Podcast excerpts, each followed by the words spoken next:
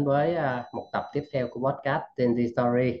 À, tôi là Tài, Hồ Hữu Tài, host của chương trình này. Thì à, podcast Gen Z là câu chuyện về các bạn trẻ Gen Z, ha, về các bạn à, học tập, các bạn trải nghiệm và trưởng thành. À, thì à, đến với chương trình hôm nay thì có bạn à, Nam Đoàn là Accelerator và Program Manager của quỹ T-Zone Venture. Thì anh à, cảm ơn Nam à, rất nhiều khi mà nhận lời à, tham gia chương trình này cùng anh à, thì à, mời Nam giới thiệu nhiều hơn à, để mọi người có thể biết thêm nhiều về em. Vâng, cảm ơn anh Tài. À, xin chào mọi người, mình là Nam Đoàn. Hiện tại mình đang là Accelerator Program Manager của quỹ Think Zone Ventures. Mình phụ trách chương trình tăng tốc khởi nghiệp quỹ Think Zone với mục tiêu là hỗ trợ đầu tư à, các startup công nghệ ở giai đoạn pre-seed ở ở Việt Nam. Và trước đây ngoài Thinh Dâu thì mình có là co-founder và co-president của một tổ chức hỗ trợ khởi nghiệp à, cho người trẻ là Upyouth. Từ Upyouth đến Thinh Dâu thì mình đã đã có khá khá là nhiều năm kinh nghiệm ở trong giới khởi nghiệp và VC đặc biệt là à, các khâu hỗ trợ khởi nghiệp thông qua những chương trình như là Incubator, Accelerator hỗ trợ từ khởi nghiệp sinh viên cho đến khởi nghiệp của các uh, startup trưởng thành hơn thì qua đó cũng đúc rút được một số những kinh nghiệm và rất mong có thể chia sẻ với mọi người trong buổi podcast ngày hôm nay. À, cảm ơn Nam ha. Thì mình à, sẽ bắt đầu cái chương trình à, với phần đầu tiên đó là à, sự thật hay là nhầm tưởng. Thì anh sẽ nêu ra cái à, năm cái nhận định và em xem sẽ nói là sự thật hay là nhầm tưởng nhé. Rồi, Vâng, ok. à, nhận định đầu tiên của anh là các bạn trẻ Gen Z à, ngày nay trở thành những cái founder của các công ty khởi nghiệp thì đó là không còn là một cái chuyện xa lạ nữa. Ừ, Với em thì đó là sự thật bởi vì à, em đã gặp rất nhiều bạn như vậy rồi và số lượng các bạn à, như vậy em thấy là càng ngày càng tăng. Bởi vì là bây giờ ở ngay trong các trường đại học từ ngoại thương FPT, Vinuni hay là rất nhiều trường đại học khác là à, các thầy cô cũng đã đưa những bộ môn dạy về khởi nghiệp vào trong trường. Từ từ đó là các bạn được tiếp xúc với khái niệm khởi nghiệp rất là sớm và ngoài ra các trường cũng rất là à, tích cực trong việc làm những hoạt động hỗ trợ khởi nghiệp.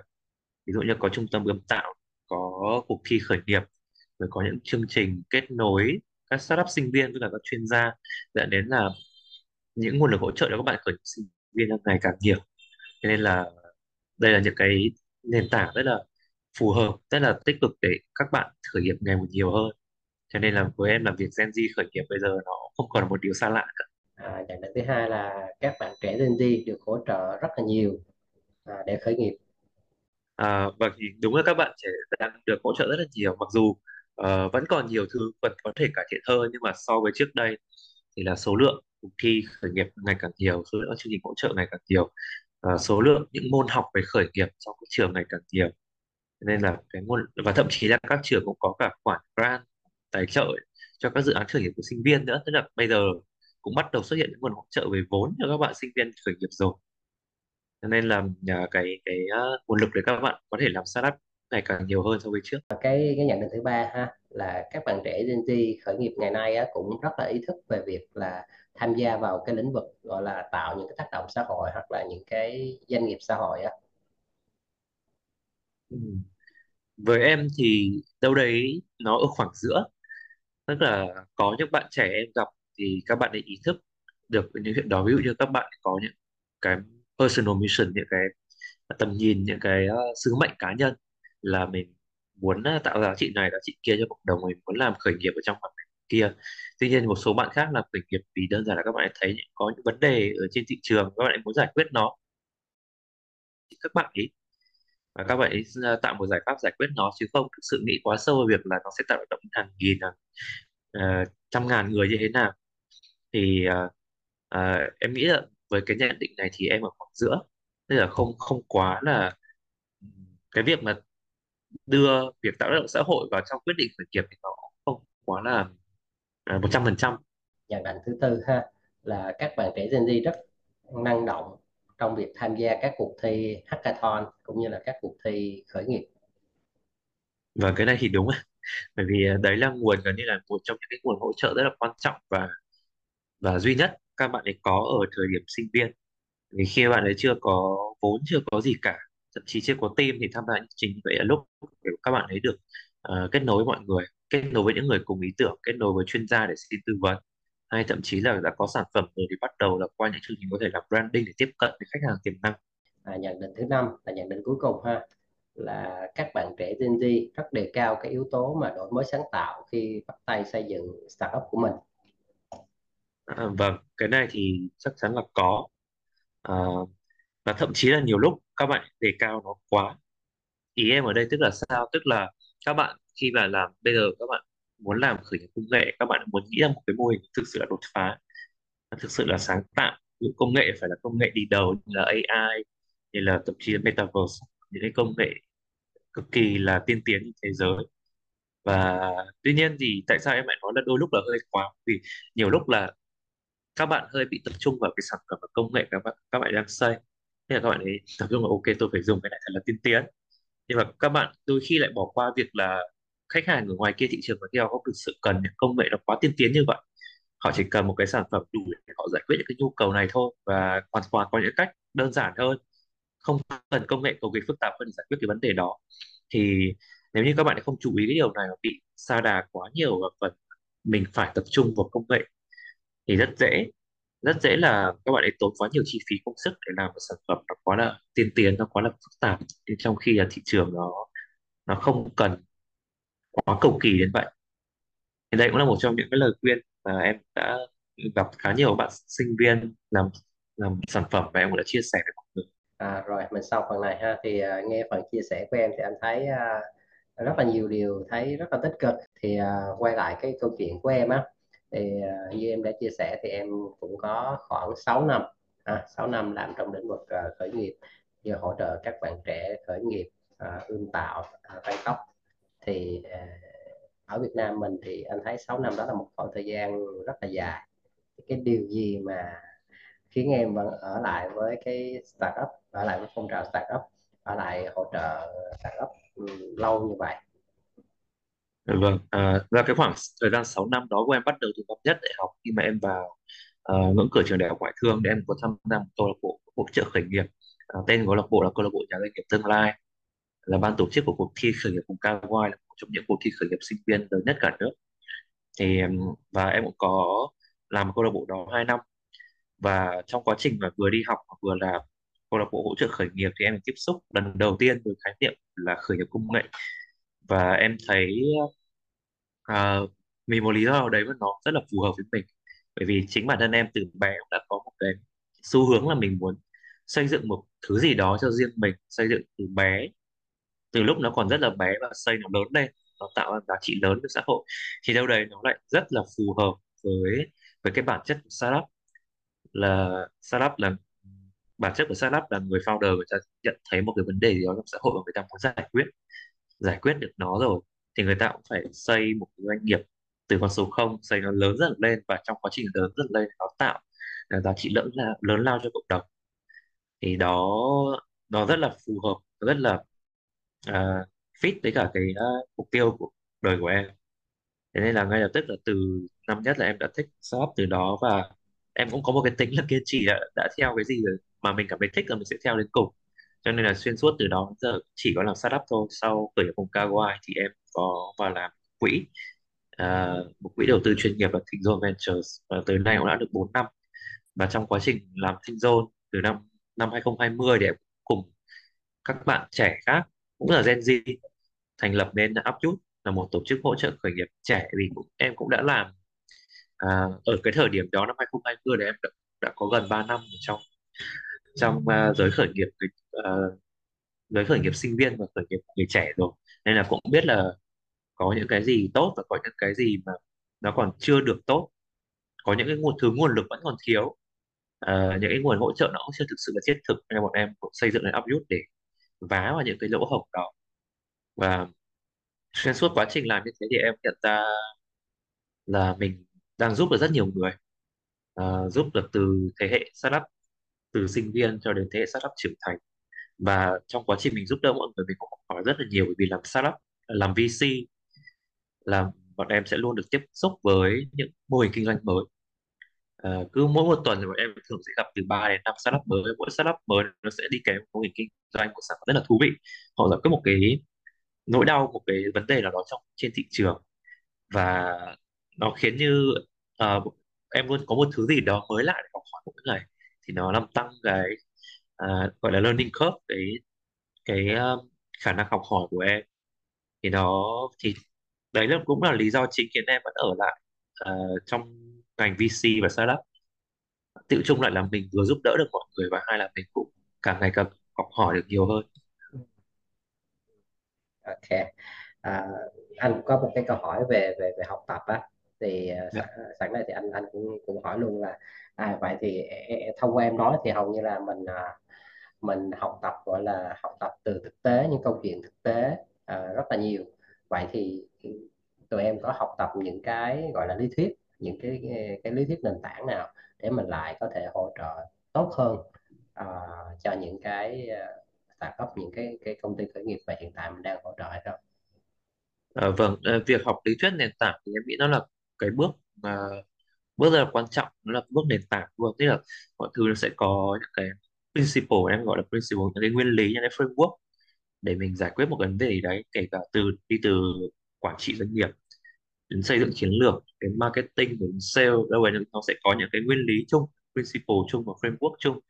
Thì mình uh, việc mình học hỏi thông qua sách thông qua khóa học thông qua chia sẻ từ những người đi trước là bắt buộc để mình nắm được cái nguyên lý đó. Thì khi nắm được những cái, những cái thứ nội dung kiến thức căn bản đó rồi thì bọn em mới có chuyên môn để thẩm định startup tư vấn cho startup là nên làm như thế này như thế kia. Thì đó là cái phần mà mình học về lý thuyết.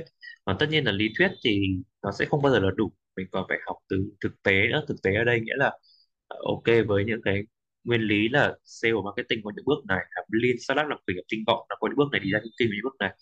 Thì ở ngoài kia ở thị trường Việt Nam với một ngành cụ thể như là fintech hay là edutech hay là healthtech người ta làm những cái thứ đó như thế nào? Nên là nó sẽ phải đi rất chi tiết vào từng ngành cụ thể nó lại có những thứ khác nhau. Thì uh, cái đấy yêu cầu em phải uh, tiếp xúc với rất nhiều công ty khác nhau tiếp xúc với nhiều mô hình khác nhau trao đổi với nhiều founder lắng nghe bài học kinh nghiệm từ họ. Rồi dần dần mình tích lũy những cái kiến thức đó thì thì nó mới có thể bổ sung được cho em trong việc là đưa ra những cái quyết định à, thẩm định và đầu tư đó nó hiệu quả. Và cũng như là mình có thể trực tiếp mình đi tư vấn lại cho các startup khác và hỗ trợ họ. Anh thấy cái à, cái chương trình những cái chương trình mà gọi là tăng tốc khởi nghiệp đó như bên em thì ở Việt Nam mình nó không nhiều.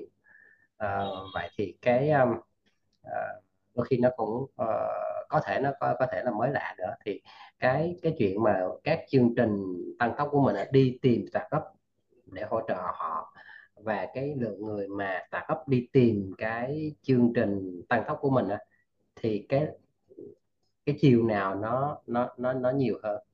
Hoặc là nó có thay đổi gì không trong thời gian những năm gần đây mà em em, em làm ở uh, Thiên Zone Venture? À, ờ, thực à, em thì em nghĩ là hai chiều nó đều có nhu cầu như nhau. Tức là ờ, quỹ thì cũng luôn muốn tìm cơ hội đầu tư ờ, tiềm năng vào các startup. Mà các startup mà họ muốn tăng trưởng mạnh thì họ cũng luôn muốn tìm những nguồn lực như là quỹ hay là các chương trình tăng tốc accelerator incubator để hỗ trợ họ. Và ờ, nó sẽ là win-win cho cả hai bên thôi. Ví dụ như startup thì họ họ đang xây sản phẩm họ chưa biết làm họ chưa có kinh nghiệm nhiều trong việc là làm thế nào để cái sản phẩm này nó thực sự nó đáp ứng được cái nhu cầu của thị trường hay họ không có nhiều uh, mối quan hệ network với cả các đối tác ở trong ngành. Những đối tác có thể đẩy cái doanh số của họ lên rất là cao hoặc là họ cũng không có nhiều kinh nghiệm về đi gọi vốn. À, và họ cũng không có đủ nguồn vốn để có thể à, tuyển người mở rộng kinh doanh đánh chiếm những cái thị trường mới chẳng hạn thì họ cần những cái chương trình như Accelerator à, và VC đầu tư để hỗ trợ họ khoản đó. Và ngược lại thì bọn em cũng muốn tìm startup mà có tiềm năng tăng trưởng rất là mạnh và thành công trong tương lai để đầu tư. Và còn lý do về việc lúc nãy anh Tài cũng nhắc đến một ý đó là mình không không có nhiều chương trình Accelerator ở Việt Nam. Lý do vì sao là bởi vì làm Accelerator rất là khó. À, tất nhiên là Accelerator à, nhìn mình nhìn vào format nhìn vào những cái hoạt động thì chương trình nào cũng giống chương trình nào nó sẽ có thể là 3 tháng hoặc 6 tháng hoặc 4 tháng. Trong chương trình nào cũng sẽ có training trong chương trình nào cũng sẽ có mentoring cũng sẽ có để mô đầy hỗ trợ gọi vốn tuy nhiên là cái cái nội dung ở trong đó nó phải như thế nào để thực sự những nội dung đấy có thể giúp đỡ được startup thì không phải chương trình nào cũng làm hiệu quả.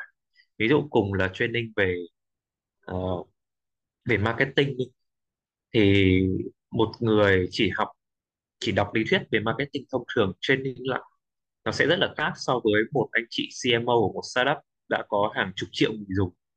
Người ta train lại về marketing và chia sẻ những bài học rất là thực chiến. Là ngày xưa anh chị làm trong mảng này đã chạy chặt làm marketing như thế nào, có những cái tips như thế nào để làm marketing hiệu quả. Thì bọn em hướng đến việc là bọn em xây network với rất nhiều những anh chị C-level và thực chiến như vậy để tham gia vào train, mentor cho các bạn startup và uh, và cái quá trình đó để em tìm để em tìm được người phù hợp em cũng sẽ phải nắm được là startup đó đang mạnh ở đâu yếu ở đâu. Thì nó cũng sẽ cần một quá trình hoạch định rất là kỹ lưỡng từ phía từ phía quỹ. Và xuyên suốt cái quá trình hỗ trợ đó bọn em uh, gần như là uh, ăn ngủ startup và lo cùng với những cái nỗi lo của startup luôn. Thì uh, và cái toàn bộ những cái khoảng thời gian đó nó rất là vất vả và nếu như không có đủ nguồn lực và không có đủ chuyên môn và network để làm điều đó, thì gần như rất khó làm một accelerator hiệu quả ở Việt Nam. Thế nên là ờ, với nhiều quỹ thì họ sẽ không có nhiều những cái phần hỗ trợ liên quan đến accelerator họ cũng không có chương trình Accelerator, mà họ chỉ tập trung vào đầu tư tài chính thôi. Đầu tư tài chính và kết nối giúp startup cộng vốn còn những cái phần hỗ trợ liên quan đến kết nối mentor, kết nối với đối tác thì cũng không có nhiều bên có đủ nguồn lực và chuyên môn và network để làm như vậy. À, vậy thì à, trong cái hành trình mà hỗ trợ à, khởi nghiệp đó thì à, có những cái à, kỷ niệm nào mà em em em, em nhớ nhất? Có thể là vui hay là có thể là buồn hay là có thể là những cái khó khăn mà cần phải vượt qua đó. Thì những cái câu và chuyện nào mà em, em rất là nhớ luôn tới giờ luôn. Chắc là nhớ nhất ờ, nếu như hiện ngay trong đầu em bây giờ thì chắc là những lúc khó khăn của startup vì như mọi người cũng biết là thời điểm hiện tại là thời điểm mà uh, mình gọi hay gọi là mùa đông gọi vốn tình hình kinh tế thế giới uh, tình hình kinh tế Việt Nam đi xuống số lượng các quỹ đầu tư mạo hiểm uh, giải ngân bất uh, các quỹ đầu tư mạo hiểm thì giải ngân ít đi startup thiếu vốn hơn. Thì nó dẫn đến việc là uh, những startup mà chưa có lợi nhuận mà mỗi tháng họ đều đang thua lỗ thì dần dần họ sẽ bị cạn tiền và họ sẽ phải chịu một cái áp lực là phải gọi được vốn. Nếu như không gọi được vốn thì các nhà đầu tư hay là cổ đông hiện tại sẽ phải góp tiền thêm mà nếu như mình không chính những người đó cũng không có đủ nguồn tiền góp thêm thì startup sẽ phải dừng cuộc chơi và xuyên suốt. Vài tháng vừa qua thì à, đọc tin tức rồi nghe mọi người ở trong giới chia sẻ là đã có rất nhiều startup mà ngày xưa đã có hàng hàng triệu đô vốn họ cũng đã dừng cuộc chơi rồi. Và đến lúc đấy như em nói là đôi lúc mình ăn ngủ sao mình chăn trở nỗi lo chung của startup. Mình thấy những startup ở ngày xưa mình rất là buy in gọi là mình mình rất là uh, tâm huyết với cả cái cái tầm nhìn của họ. Nên là mình cũng như kiểu là investor nhà đầu tư và startup đã từng nhìn vào một bức tranh nó rất là vĩ đại nó rất là sáng về tương lai khi mà công ty sẽ to lên nhường này uh, bao nhiêu user bao nhiêu doanh thu rồi tạo giá trị bằng này. Nhưng mà bây giờ khi mà lúc khó khăn nhất không có vốn họ đang đứng trước ngưỡng cửa là đóng công ty. Uh, và em đã gặp những trường hợp mà công ty phải uh, cắt giảm nhân viên có những người đã mất tiền uh, founder công ty cũng phải cắt lương mà lương chỉ ở mức là đủ sống để công ty kéo dài được thêm thời gian tồn tại. Và cái mà bởi vì VC thì thường là đầu tư rất nhiều công ty cho nên là nếu như uh, tình hình khó khăn chung xảy ra thì bọn em gặp tình trạng với rất nhiều công ty khác nhau.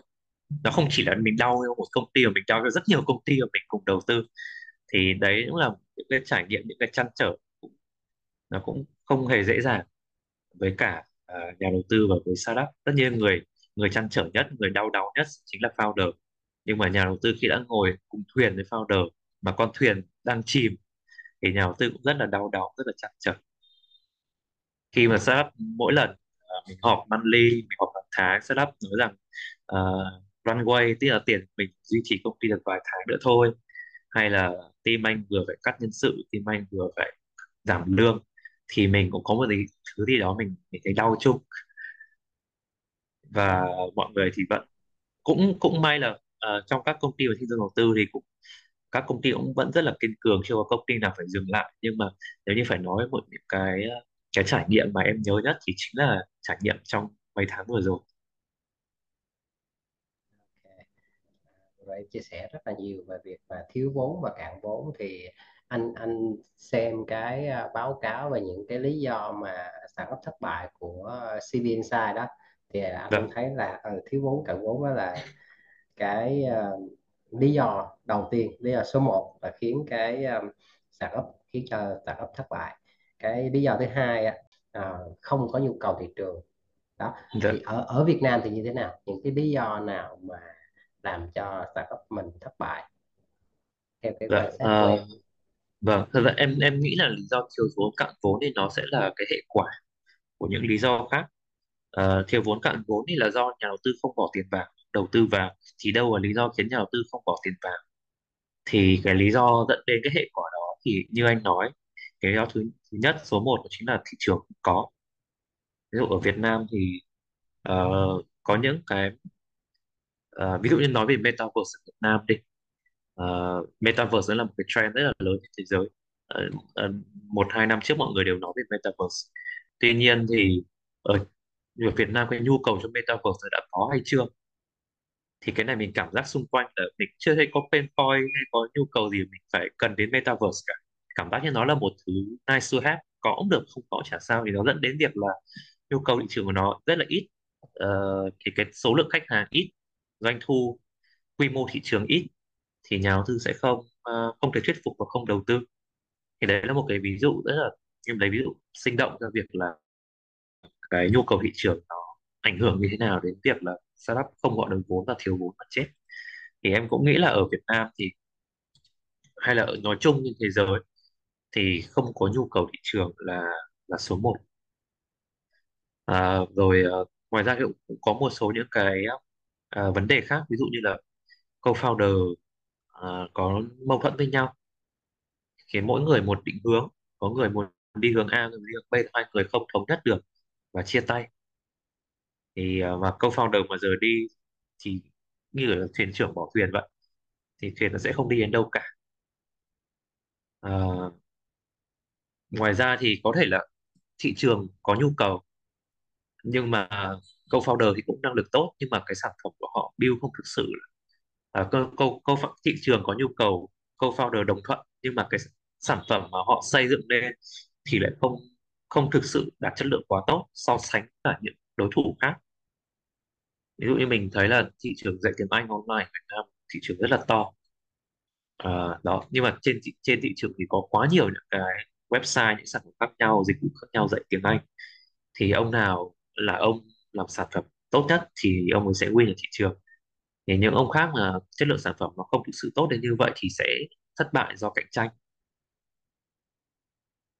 À, thì em nghĩ đấy là top 3 những cái lý do khiến startup thất bại ở thị trường Việt Nam thứ nhất là thị trường không có nhu cầu thứ hai là co-founder mâu thuẫn và thứ ba là cạnh tranh thì nói một chút về cái chương trình của bên em đó thì uh, khi mà các uh, doanh nghiệp uh, cụ thể đây là các startup á, khi mà tìm đến chương trình của bên em đó thì cái cái những cái lý do gì mà họ họ lại tìm đến chương trình tăng tốc khởi nghiệp của mình nhỉ?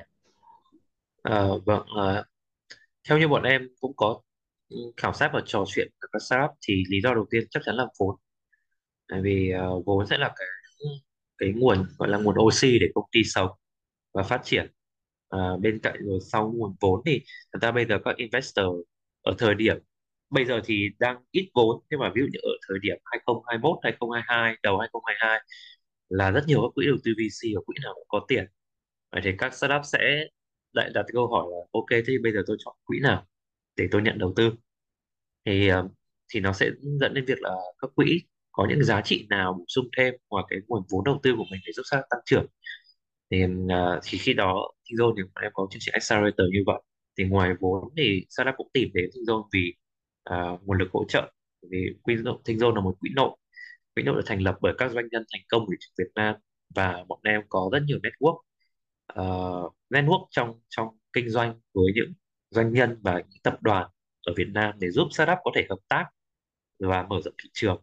Thì uh, đấy là cái giá trị chính thứ hai mà các startup tìm Finzone bởi vì họ muốn được tham gia vào mạng lưới network của Thinh Zone ví dụ công một công ty làm về uh, một một công ví dụ bọn em rất hay kết nối portfolio của Thinh Finzone với các đối tác trong ngành. Gần đây thì bọn em kết nối với Oli là một công ty làm về trợ trợ lý ảo thần tiếng Việt với FPT Play. FPT Play thì họ có box truyền hình với hơn uh, vài chục triệu hộ gia đình ở Việt Nam. Thì ngay lập tức là sau khi kết nối là FPT, uh, ờ, Oli trợ lý ảo của Oli được gắn vào box truyền hình của FPT Play và tiếp cận đến hàng chục triệu hộ gia đình Việt Nam. Thì đấy là những cái cơ hội rất là lớn để họ có thể mở rộng thị trường. Và bọn em rất là thúc đẩy những cái hoạt động hợp tác win-win giữa giữa startup và doanh nghiệp lớn như vậy. Thì uh, với những cái use case đó thì các startup tìm đến Thingzone là tìm vào nguồn đối tác của của thịnh dầu và ngoài ra thì cũng còn một số những cái giá trị khác mà họ tìm kiếm. Ví dụ như họ lần đầu đi gọi vốn. Họ chưa có nhiều kinh nghiệm về việc là họ cần phải uh, thiết kế những cái vòng gọi vốn như thế nào. Mỗi vòng gọi vốn thì cần phải để ý điều khoản ra sao uh, pha loãng bao nhiêu là hợp lý. Thì với những chương trình accelerator như của Thịnh Dương thì bọn em có training những nội dung như vậy. Training những nội dung như vậy thì họ sẽ tự tin hơn khi việc là ờ, thiết kế và gọi vốn với tiếp cận các quỹ đầu tư sau này. Và ngoài ra thì ngoài training về gọi vốn này cũng có training về những chủ đề khác tùy vào nhu cầu của startup ví dụ sale và marketing xây sản phẩm quản trị doanh nghiệp của các doanh nghiệp lớn của các VC về. Cho nên là qua những buổi như vậy thì ngoài việc là được học những training mọi người cũng có network với những anh chị rất là giỏi thế để cũng xây network để sau này mọi người có thể hợp tác với nhau. Thậm chí là uh, tìm kiếm nguồn đầu tư angel investor từ những người chuyên gia như vậy thế nên là tóm được lại thì bọn em cũng uh, uh, quy tụ những nguồn lực hỗ trợ thi đua thành ba nhóm nguồn lực chính. Uh, thứ nhất là về vốn đầu tư trực tiếp và hỗ trợ gọi vốn. Nhóm thứ hai là mạng lưới tới các chuyên gia từ C-level tới uh, nhóm đầu tư angel investor. Rồi nhóm thứ ba bọn em cũng có những cái nguồn những cái gói hỗ trợ từ các đối tác trong startup ví dụ như AWS hỗ trợ các startup của bọn em mỗi startup 100.000 đô dùng cloud miễn phí. Hay là FPT Play cũng hỗ trợ startup truyền thông hay là GoSun Media hỗ trợ startup truyền thông bảng biển ngoài trời 15.000 đô một team. Thì những cái nguồn hỗ trợ đấy giúp startup có thể đẩy mạnh cái, cái business của mình đồng thời vẫn giữ được cái chi phí nó không quá cao tức là giúp họ tiết kiệm rất nhiều chi phí. Thì đấy là ba cái nguồn lực chính mà startup tìm đến chương trình Accelerator của bọn em thì uh, vừa rồi em nói về cái gọi là cái network cái kết nối của tụi em à, nói về cái uh, chuyên gia các mentor uh, các đối tác vân vân. Thì uh, anh nói rộng ra một tí đó là một cái hệ sinh thái khởi nghiệp chẳng hạn vậy. Dạ. Thì cái các các founder các startup á, uh, đã có ý thức tham gia một vào một cái hệ sinh thái khởi nghiệp hay chưa? Họ có cảm nhận được là họ có thể tận dụng được họ có thể khai thác được khi mà mình nằm trong một cái mạng lưới cụ thể nào đó hoặc là một cái hệ sinh thái khởi nghiệp nào đó hay không? Và cái, cái này thì uh, em tin là có. Vì uh, thật ra Accelerator đã xuất hiện ở Việt Nam từ khá khá lâu rồi từ thời 2016 2017 hồi đấy là có 500 startup Việt Nam sao là Accelerator. Ở Việt Nam Silicon Valley cũng có Accelerator. Rồi cả Visa cũng làm Accelerator bây giờ thì các chương trình đó không còn chạy nữa mà từ hồi đó họ, họ đã làm Accelerator và cũng xuyên suốt uh, gần một sáu bảy năm rồi. Startup đã quen với khái niệm accelerator và hiểu được là accelerator cũng không hỗ trợ gì rồi. Cho nên là bọn em cũng không cần phải tốn quá nhiều công sức trong việc là truyền thông. Nói rằng là tại vì sao startup cần accelerator nữa? Trong cái báo cáo của em á trong cái report của, về, về, về của Upshoot á một chút về á Dạ, thì em em thấy cái report thì à, anh thì à, rất là quan tâm tới à, design thinking. Thì thì trong đó thì em cũng cũng đề cập cái đến cái chủ đề là design thinking ở các uh, startup uh, cũng như trong chuyện học tập và ứng dụng design thinking á. Thì thì theo cái quan sát của em thì họ đã ứng dụng được gì tại vì design thinking dạ, rất là vâng, biến từ vâng, lý thuyết và thực vâng. tế của doanh nghiệp mình ạ. Và em thì em nghĩ là cái core cái cốt lõi của design thinking ở đây là xoay quanh cái chữ là customer centric nhưng mà mình phải tập trung vào khách hàng mình là ai pain point à, nhu cầu à, điểm đau của họ là gì rồi từ đấy mình mới thiết kế cái giải pháp để mình hỗ trợ và mình liên tục mình mình kiểm chứng với khách hàng mình đo lường cái điều đó để mình cải thiện sản phẩm của mình hơn làm sao để sản phẩm à, phù hợp nhất với cả cái nhu cầu của khách hàng. Thì bọn em cũng lấy cái trọng cái cái cái, cái tinh thần đấy làm trọng tâm trong tất tất cả các hoạt động hỗ trợ startup kể cả từ incubator của Appius cho đến accelerator của KingZone à, ờ, bọn em đều nhấn mạnh việc là sao sẽ phải tìm hiểu rất là rõ nhu cầu của người dùng pain point của họ sở thích hành vi đâu là cái kênh mà họ sử dụng nhiều nhất.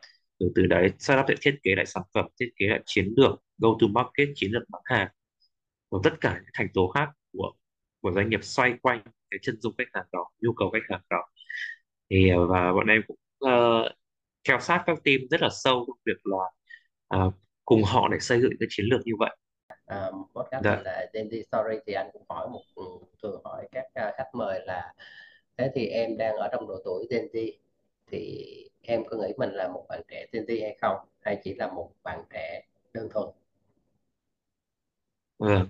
Thật ra cá nhân em thì em không có quá quan tâm đến đến cái label đến, đến cái name tag tức là mình là Gen Z hay là mình là Gen Alpha hay là gì cả. À, thậm chí là em nhiều lúc ờ, trước đây em không hề biết là Gen Z là từ độ tuổi bao nhiêu bao nhiêu thì em em không có có quan tâm đến cái điều đó. À, à, cái mà em quan tâm là các bạn trẻ bây giờ thì ờ, định hướng của các bạn là gì? Ờ, em nghĩ là cái quan trọng của các bạn trẻ ở thời điểm này có thể là lúc đang học đại học hoặc là khi vừa mới tốt nghiệp thì cái điều quan trọng là các bạn nên cần tìm được một cái định hướng cho riêng mình. Tức là sau quá trình thời gian trải nghiệm để làm việc này làm việc kia thì rốt cuộc là các bạn thì thích cái gì nhất muốn làm cái gì nhất muốn gắn bó cái gì nhất? Đấy là level một còn level thứ hai mà em tìm kiếm. Đấy bên level một là thích làm gì và còn level 2 là muốn làm gì tạo ra giá trị gì? Nên là uh, level một là nhắm đến bản thân thích làm gì tạo cái niềm hưng phấn tạo thu hút uh, học hỏi thêm tạo giá trị cho bản thân. Còn cái level hai là các bạn muốn tạo giá trị gì cho xã hội muốn tạo nên cái gì trong cuộc đời. Thì nếu như các bạn có thể trả lời được hai câu hỏi đó thì là điều rất là đáng quý. Và nó sẽ giúp các bạn uh, rất là chắc nịch về cái lộ trình cuộc đời của mình rằng mình là ai mình muốn làm cái gì. Ví dụ như em thì cũng được cái may mắn là ngay từ năm nhất là em đã biết là em thích làm startup và làm VC cho nên là và em muốn tạo ra em muốn cùng uh, thông qua VC đầu tư em muốn uh, cùng các startup tạo nên những cái sản phẩm những công ty mà rất là to sau này uh, tạo nên những use uh, gọi là, là công ty kỳ lân startup kỳ lân của Việt Nam trong tương lai và tạo nên giá trị rất là lớn cho xã hội. Thì uh, với cái tầm nhìn đó trong tương lai em vừa đạt được cái level một của em là em học hỏi cho bản thân. Và em uh, thông qua việc này em thích làm và vừa đạt được cái level 2 mà em tới là em tạo giá trị cho xã hội và khiến cái cái cuộc sống cái công việc của mình nó có ý nghĩa hơn. Thì uh, bằng cách là em xác định được hai cái thứ đó rồi là xuyên suốt 6 năm vừa qua em làm uh, startup và làm VC không có một cái mảy may nghĩ ngợi gì về việc là tại sao mình làm cái này mình có nghĩ lại hay không. Thì em nghĩ đấy là cái nhắn nhủ của em với cả các bạn. Rồi à, vẫn là một câu hỏi về Gen Z ha là vậy thì em có yêu thích em có ngưỡng mộ một cái founder Gen Z nào không? Có thể là ở Việt Nam hoặc là có thể là ở trên thế giới. Founder Gen Z.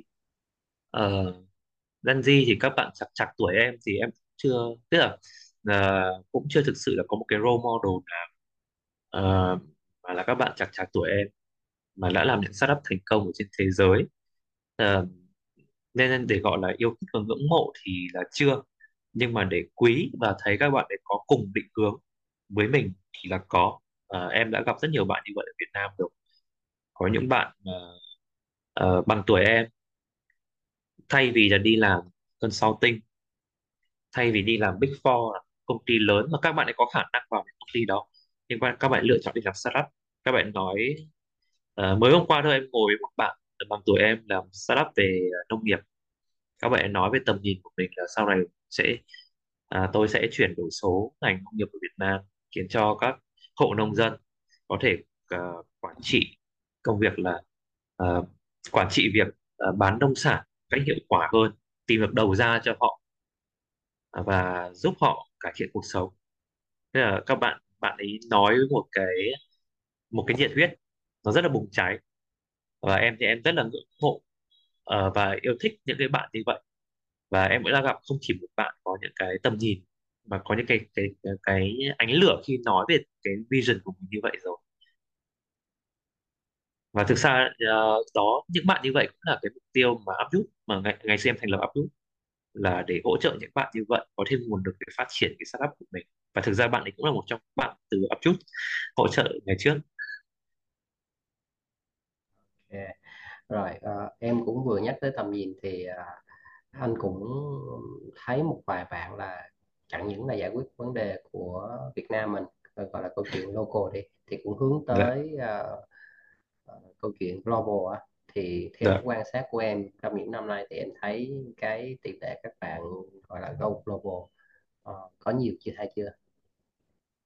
Ừm, như em thấy thì hiện tại là chưa có quá nhiều nhưng mà đã có. Ví dụ một số bạn gần đây thì ờ, tầm khoảng một tháng trước em có thấy một bài báo là du học sinh Việt Nam làm startup về AI và gọi vốn à, gọi, gọi được vốn hàng trăm ngàn đô. Du học sinh Việt Nam. À, và gần đây trong batch vừa rồi à, trong chương trình incubator năm vừa rồi Upbuild hỗ trợ cũng có một team làm sản phẩm là để đánh thị trường global mặc dù là chưa có quá nhiều nhưng mà đã bắt đầu có bạn học sinh hay là du học sinh Việt Nam có một cái global mindset. Họ nhìn là một thị trường không chỉ nhìn thị trường Việt Nam nữa họ nhìn thị trường lớn hơn. Và một cái vấn đề thị trường lớn hơn trên toàn cầu họ giải quyết cái thứ đó.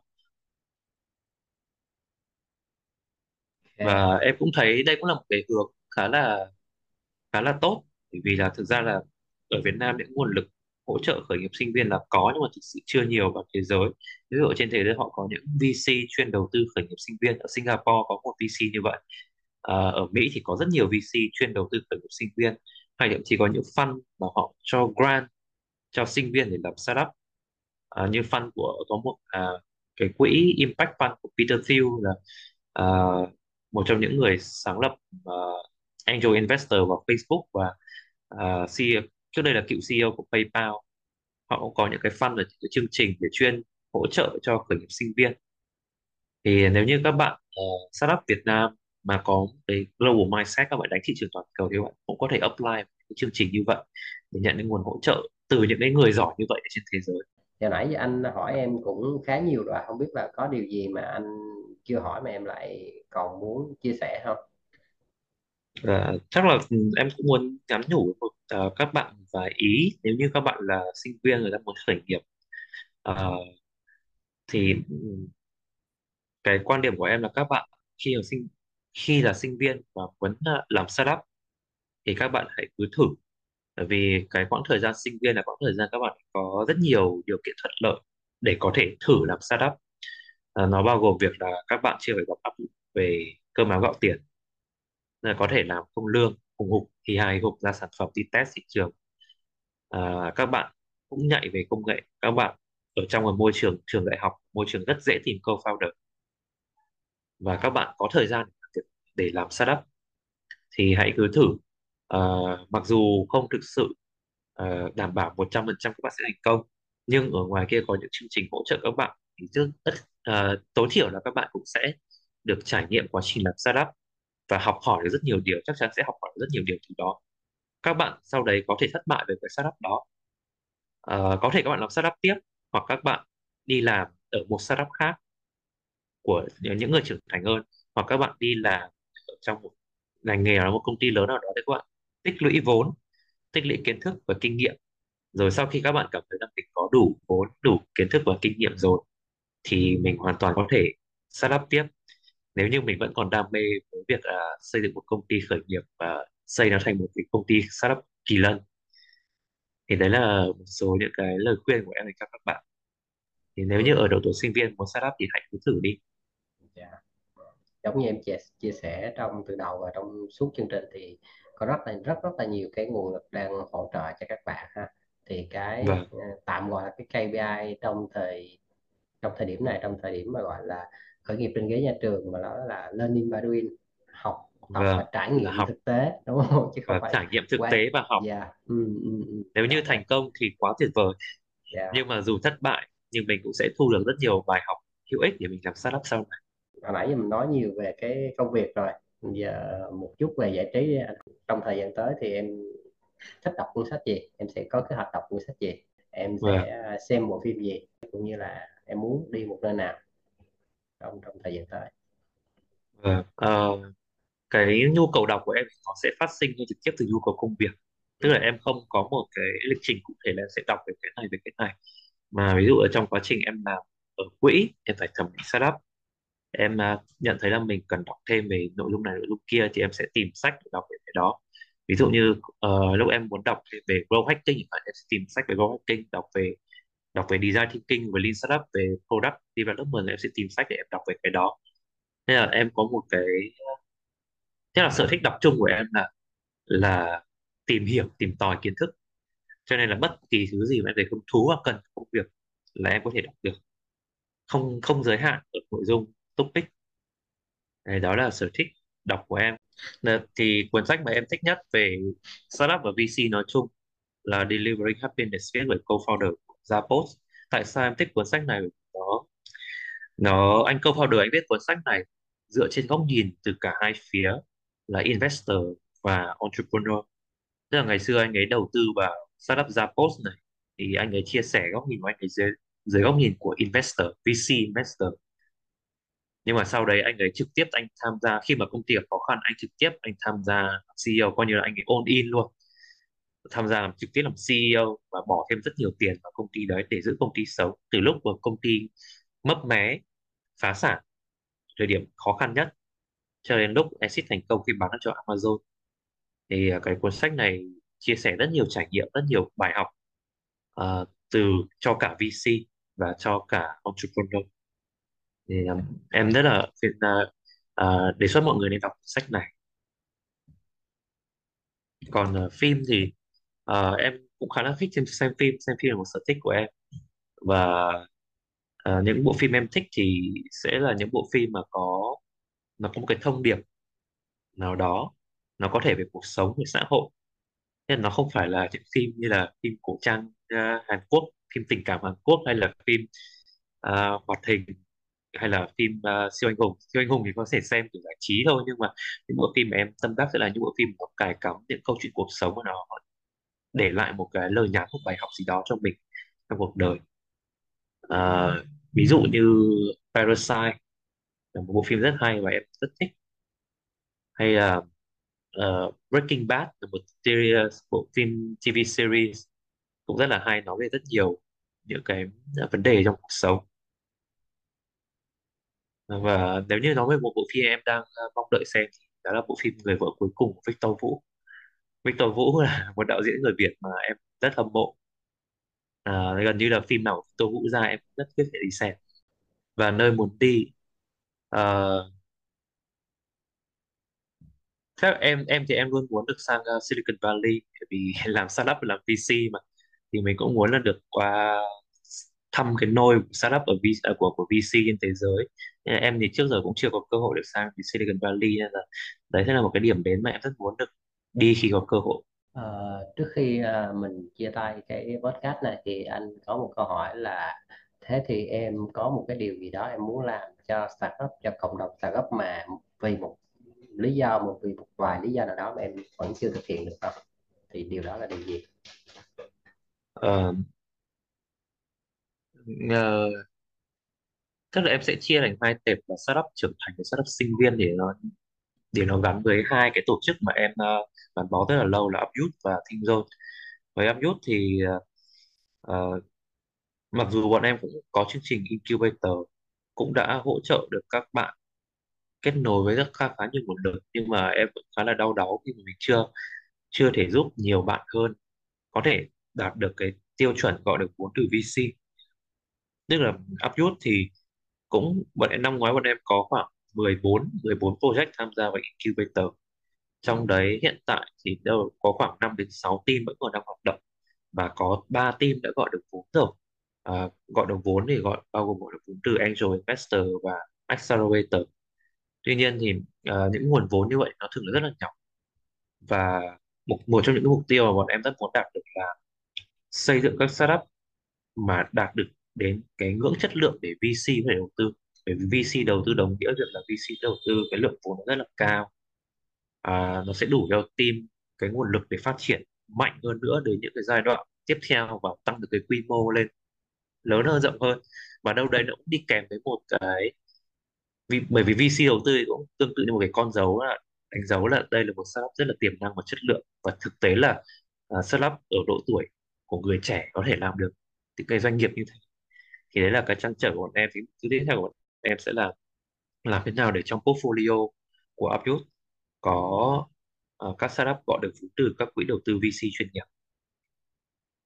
À, còn ngưỡng là gọi được vốn từ angel investor và incubator accelerator thì bọn em đã đạt được à, còn uh, với Thinh Zone thì em có một cái tầm nhìn xa hơn và cái portfolio trong những portfolio của Thinh Zone có ít nhất một công ty đạt ngưỡng startup kỳ lân à, đây đây em nói là tầm nhìn xa bởi vì là Việt Nam tới thời điểm hiện tại mới chỉ có bốn unicorn thôi.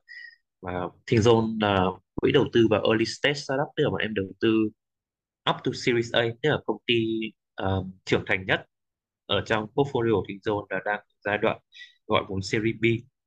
Từ Series B tới Unicorn nó sẽ cần rất nhiều thời gian cần vài vòng gọi vốn đó và tương ứng ra số năm thì cũng sẽ cần khoảng ít nhất là 5 năm nữa uh, so với cái tình hình gọi vốn ở Việt Nam hiện tại. Thế nên là ờ, uh, 5 năm tới thì một trong những mục tiêu của em là sẽ có một, tối thiểu một startup unicorn trong portfolio.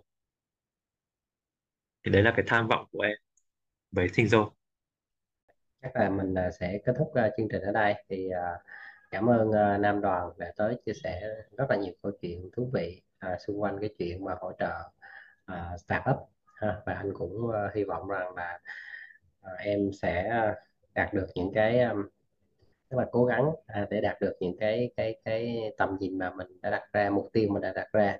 Giống như là em bây giờ em đã biết mình phải làm gì rồi đúng không? Thế cứ thế mà Vâng ạ. làm thôi chứ không phải là cứ thế mà làm thôi. hoài hả? Vì sao tôi phải làm những cái ờ, cái cái công việc này? À, rồi anh à, cảm ơn Nam một lần nữa ha, đã tới Ờ, chia vâng sẻ ở Identity Story vâng và cảm ơn anh Tài. Thì cũng mong là những chia sẻ của em sẽ có đâu đó giá trị cho giúp ích đâu đó cho các bạn à, thính giả lắng nghe podcast này. Rồi ok.